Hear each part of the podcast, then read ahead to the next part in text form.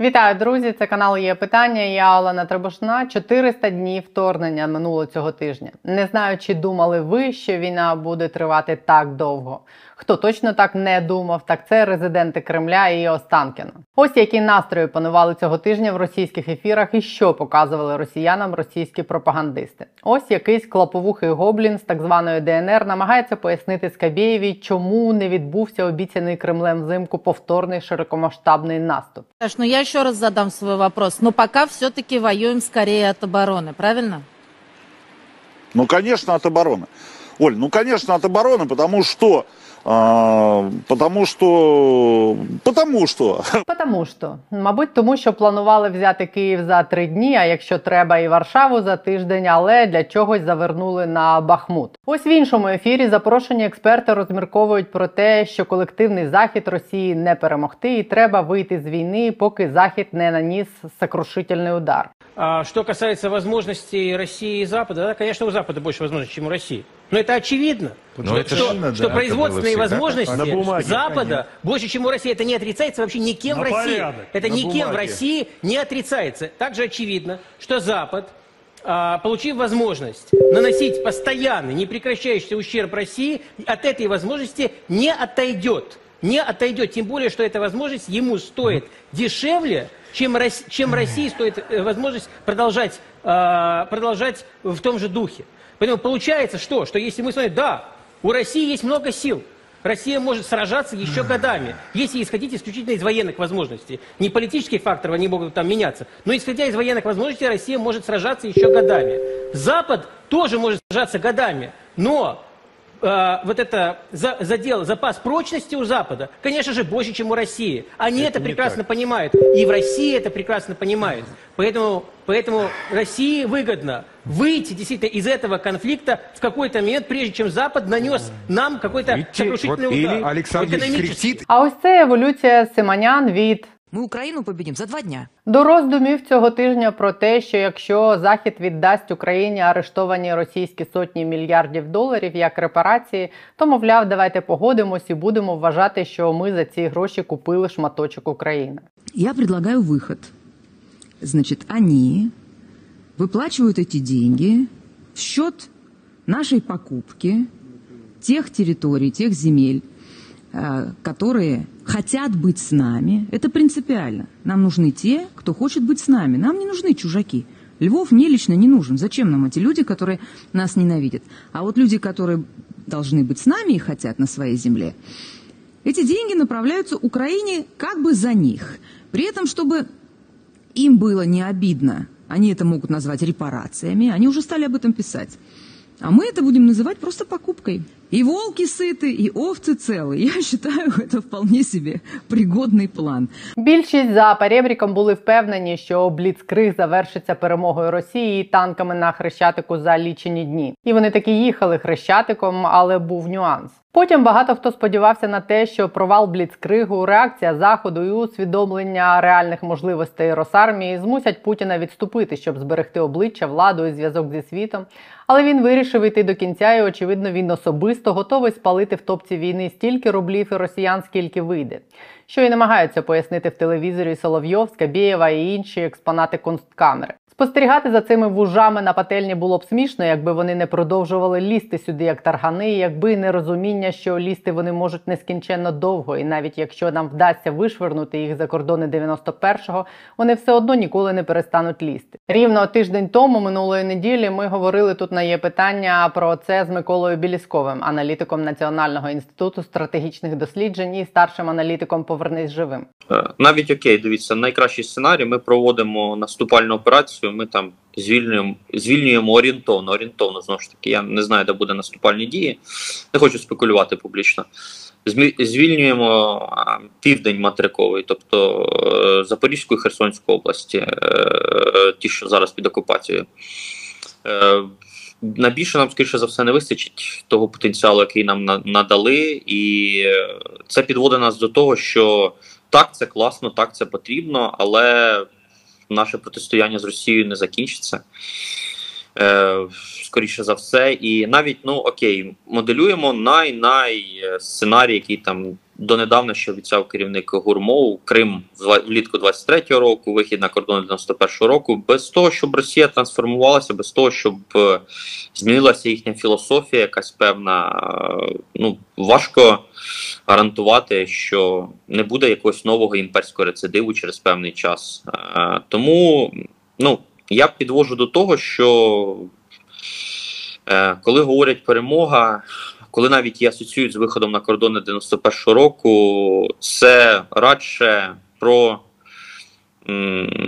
якби закриття одного розділу в нашому протистоянні, яке почалося в 2014 році, і можлива необхідність, та неможлива, необхідність підготовки до можливого іншого розділу боротьби через, через певний час. Тому що знову ж таки, поки Росія не буде трансформована, або поки Україна не отримає гарантії безпеки дієві, на жаль, гарантувати повністю неповторення якогось агресивного рецидиву буде дуже дуже важко. Ця розмова ось за цим посиланням або в описі під відео. Я намагалась проаналізувати з ним, скільки зараз, через рік повномасштабного вторгнення, запасу міцності з одного боку у нас і у заходу, який нас підтримує, і у росіян з іншого. Подивіться сьогодні. Хочу продовжити цю тему, розказавши, як оцінюють спроможності обох сторін в Сполучених Штатах, від підтримки яких безумовно залежить, як будуть розгортатись події далі. Американське видання Foreign Affairs, яке висвітлює міжнародну політику, вийшло цього тижня саме з текстом про це. Він називається Гнучка Україна, Вайлувата Росія, перспективи та межі військової адаптації. І він якраз про те, як американці оцінюють здатність української і російської армії реагувати на виклики, які кидає повномасштабна війна. Протягом понад 13 місяців війни проти однієї з найбільших армій світу українська армія незмінно вирізнялась однією якістю здатністю до адаптації. Пишуть вони знову і знову Україна спритно реагувала на зміну динаміки бойових дій і використовувала новітні технології, щоб е, використати помилки Росії. Попри обмежений досвід роботи з сучасними збройними технологіями, українські військові швидко перейшли від джавелінів і стінгерів до більш досконалої високомобільної артилерії. Хаймарсів, яку вони використали для ударів по російських командних центрах і складах боєприпасів. Українці креативно використовували військові та комерційні дрони, продемонстрували світу майстер-клас з ефективних інформаційних спецоперацій. Здатність українців пристосовуватись в технічному та тактичному плані така, що вони продовжували використовувати момент навіть тоді, коли лінії фронту застигли на довгі місяці. Російські сили навпаки продемонстрували обмежену здатність використовувати нову тактику і технології. Сковані поганим командуванням і охоплені жахливим моральним духом, російські військові повільно оговтувались від катастрофічної спроби швидко захопити Київ у лютому 22-го року, і їм було складно коригувати стратегію або вчитись на власних помилках. І це попри те, що досвід розгортання своїх сил на сході України в 2014 році та в 15-му в Сирії вони мали. Російське військове керівництво внесло певні корективи, але головна стратегія Кремля і зараз полягає в тому, щоб закидати противника великою кількістю живої сили та вогневої потужності.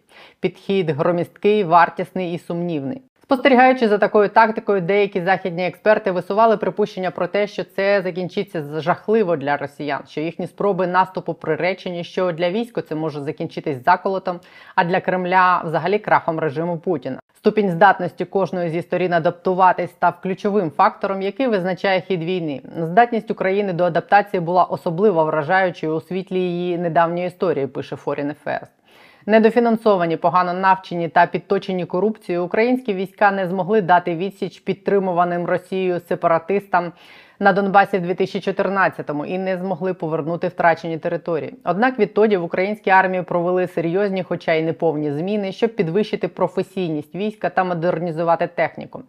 Ці зусилля окупились у 22-му. Хоча керівництво України скептично ставилось до розвідданих США та інших партнерів, які вказували на те, що Росія планувала наступ на Київ, українські військові ввели в дію плани на випадок непередбачених обставин за кілька місяців до вторгнення. І попри те, що їх заскочили зненацька масштаби наступу, українські збройні сили швидко оговтались після спроби Росії влаштувати їм шок і трепет. Пізніше, у квітні 22-го, коли Росія перенесла військові дії на Донбас, де була відкрита місцевість і ланцюги постачання стали коротшими для росіян, умови здавались більш сприятливими для Москви. Але українські сили змогли еволюціонувати, відійшовши від асиметричної партизанської тактики, яка допомагала їм захищати Київ, і перелаштувались на ведення широкомасштабної війни. До кінця літа Україна швидко відвоювала втрачені території. Швидка здатність України інтегрувати нові технології вражає у міру того, як десятки країн почали передавати Україні високотехнологічну західну зброю та обладнання.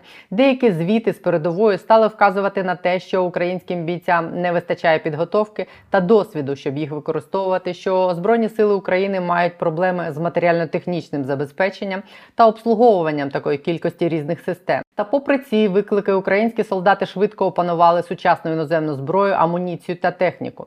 Наприкінці серпня та протягом вересня ефективне використання Україною хаймарсів допомогло витіснити росіян з Харківщини та частини Херсонщини. Українські сили навчились використовувати обманки для захисту хаймарсів від російської артилерії та авіації, наприклад, будуючи дерев'яні копії. Військових інструкторів Сполучених Штатів шокувало, як швидко українські солдати навчились керувати передовими західними системами з ракетними комплексами Петріот включно. Збройні сили України продемонстрували інноваційне та експериментальне мислення у використанні безпілотників. Вони об'єднали групи операторів безпілотників зі своєю артилерією, щоб підвищити точність ударів, допомогти з визначенням координат цілей в режимі реального часу та збором мішеней для майбутніх атак. Звернувшись напряму до Ілона Маска, український уряд зміг забезпечити доступ військовим до супутникового інтернету, який забезпечив військовим зв'язок, навіть коли Росія атакувала українські системи. Багато інших компаній також працювали з Києвом, щоб надати дані, обладнання та технологічні ресурси для військових дій. Українські сили використовували алгоритми штучного інтелекту для перехоплення, розшифровки, перекладу та аналізу російських військових комунікацій, які передавалися незахищеними каналами. Звичайно, офіційні українські повідомлення про те, як їхні військові використовують нові технології, потребують перевірки. Київ має очевидний стимул показово підкреслити вплив передових західних систем на його військові зусилля і досягнення, щоб заохотити штати та європейських партнерів продовжувати цю підтримку. Зі звітів із відкритих джерел важко оцінити, широко Україна впроваджувала нові технології чи епізодично. Однак очевидно, що на відміну від свого ворога, Україна продемонструвала здатність вчитися та реагувати на неочікувані та мінливі умови на полі бою. Щодо військ Росії, Foreign Affairs дає наступну оцінку: вторгнення в Україну було не першим випадком, коли Москва сильно недооцінила свої можливості та рішучість противника. Пишуть вони, наводячи як приклад вторгнення росіян в Чечню і Грузію. Проте, впродовж останнього десятиліття Москва доклала великих зусиль і вклала величезні гроші в модернізацію військ. Вступ Росії у війну в Сирії, де Путін підтримав Асада, був використаний як полігон для змін в армії. Під час інтервенції в Сирії Росія випробувала близько 600 нових видів зброї та військового обладнання, наприклад, маючи відносно обмежений парк розвідувальних безпілотників на початку сирійської кампанії. Після 15-го року Росія нарощувала їх виробництво та розгортання, а до 18-го змогла розгортати близько 60-70 безпілотників на день на полі бою. Деякі з безпілотників використовувались для ведення розвідки і спостереження і передавали інформацію про цілі для нанесення авіаударів. Участь в бойових діях в Сирії також дозволила Росії поекспериментувати з координацією військових дій, включно з використанням роботизованих та безпілотних систем в координації з регулярними силами. Росія випробувала там цілу низку таких технологій. Ці експерименти не завжди проходили гладко, але дали їй реальне розуміння про те, як автономні системи з підтримкою штучного інтелекту можуть допомогти солдатам на полі бою. Як у Сирії, так і на сході України російські військові змогли використати свої модернізовані засоби електронної боротьби, щоб знешкодити систему зв'язку у противника. Але під час війни в Україні росіяни продемонстрували мало здатності до інновацій. За рік вторгнення Москва майже відмовилась від експериментів та навчання на полі бою, які визначали її кампанії в Сирії та на сході України раніше. Попри наявність широкого спектру роботизованих та автономних технологій на різних стадіях розробки, російські військові, здавалось, не хочуть або не можуть застосовувати такі системи. Мало успіхів російські війська продемонстрували і в радіоелектронній боротьбі та кіберопераціях, де вони, здавалось, мали перевагу. У міру розгортання війни Росія внесла певні корективи в свої дії. Спочатку, коли перемістила ресурси на східну Україну, отримавши відсіч у Києві, і зосередилась на обмеженій меті захоплення лише Донбасу, зазнаючи масованих ударів від українських хаймарсів протягом багатьох місяців, російські війська нарешті почали розсереджувати свої командні вузли та переміщувати далі логістику та склади зброї. А зіштовхнувшись із серйозною нестачею живої сили та боєприпасів, Росія теж звернулась по допомогу ззовні. Купувала іранські та китайські безпілотники, та згідно з повідомленнями американської розвідки, навіть готуються купувати ракети та артилерійські снаряди у північної Кореї. Однак загалом російські війська, схоже, повністю втратили те розуміння важливості гнучкості, яке вони винесли із боїв в Сирії. Вже понад рік надзвичайна здатність України адаптуватись дозволяє її військовим продовжувати боротьбу. Вона вселила впевненість у своїх західних союзників в тому, що її сили можуть використовувати нову зброю та технології, щоб скористатись помилками Росії, повернути собі території та підтримувати високий рівень мотивації та спроможності. Те, як веде військові дії Москва, поки нікого не надихає. Російська армія, яка зазнала великих втрат як у техніці, так і у живій силі, перебуває під шаленим тиском, щоб зберігати бодай якусь боєздатність, і має мало потенціалу для експериментів. Але наскільки ці контрастні спроможності можуть бути вирішальними для закінчення війни? Російські війська можуть довго воювати погано. У них за плечима довга історія саме таких війн. Кремль вже кілька місяців зосереджений на тому, щоб переорієнтувати економіку і суспільство на тривалу війну та на те, щоб протягнути довше, ніж Захід буде готовим підтримувати Україну. І хоча у західних аналітиків і оглядачів може виникнути спокуса зробити висновок, що здатність українських військ до адаптації дасть їм перевагу в довгостроковій перспективі, Треба визнати, що їм доводиться мати справу з набагато більшою армією і режимом, який демонструє готовність зазнавати величезних втрат. Майстерність українських військових в інтеграції передової зброї та нових технологій постійно дивувала не лише супротивника, але й партнерів і союзників України на заході. Проте нові технології та зброя, якими б складними вони не були, навряд чи можуть стати вирішальними. Складно сказати, чи може щось покласти вирішальний кінець такій війні. Принаймні в найближчому майбутньому це виглядає мало ймовірним. Таке резюме роблять автори цього тексту у Foreign Affairs. І це достатньо схоже на те, про що ми говорили тиждень тому тут з Миколою Білісковим. Я приказую це для того, щоб ми більш реалістично дивились на речі, оцінювали і розраховували наші сили. Але закінчити я хочу тим, що рівно рік тому в ці дні нам не давали і того року, який ми вже вистояли. Та рівно рік тому в ці дні росіяни здійснили жест доброї волі з Київщини, залишивши Бучу, Ірпінь і інші міста. Це було неочікувано для всіх і здавалось так само мало ймовірним, як зараз здається комусь мало ймовірним те, що ми звільнимо все, і те, що після того як ми звільнимо все, ми зможемо стати такими, щоб більше сюди ці одічалі ніколи не поткнулись. Тому з усвідомленням усього цього ми продовжуємо вперто стояти, боротись, розраховувати сили і підтримувати збройні сили і всіх, хто поруч і кого треба підтримувати, поки мордор не впаде. Крапка на цьому у мене на сьогодні. Сил вам і впевненості. Бережіть себе. Побачимось завтра. Ще раз нагадую вам наостанок, чому росіяни не змогли повторити бросок мангуста і замість нового наступу продовжують воювати ад оборони. Ну я еще раз задам свой вопрос. Но пока все-таки воюем скорее от обороны, правильно? Ну, конечно, от обороны. Оль, ну, конечно, от обороны, потому что... а, потому что... Потому что...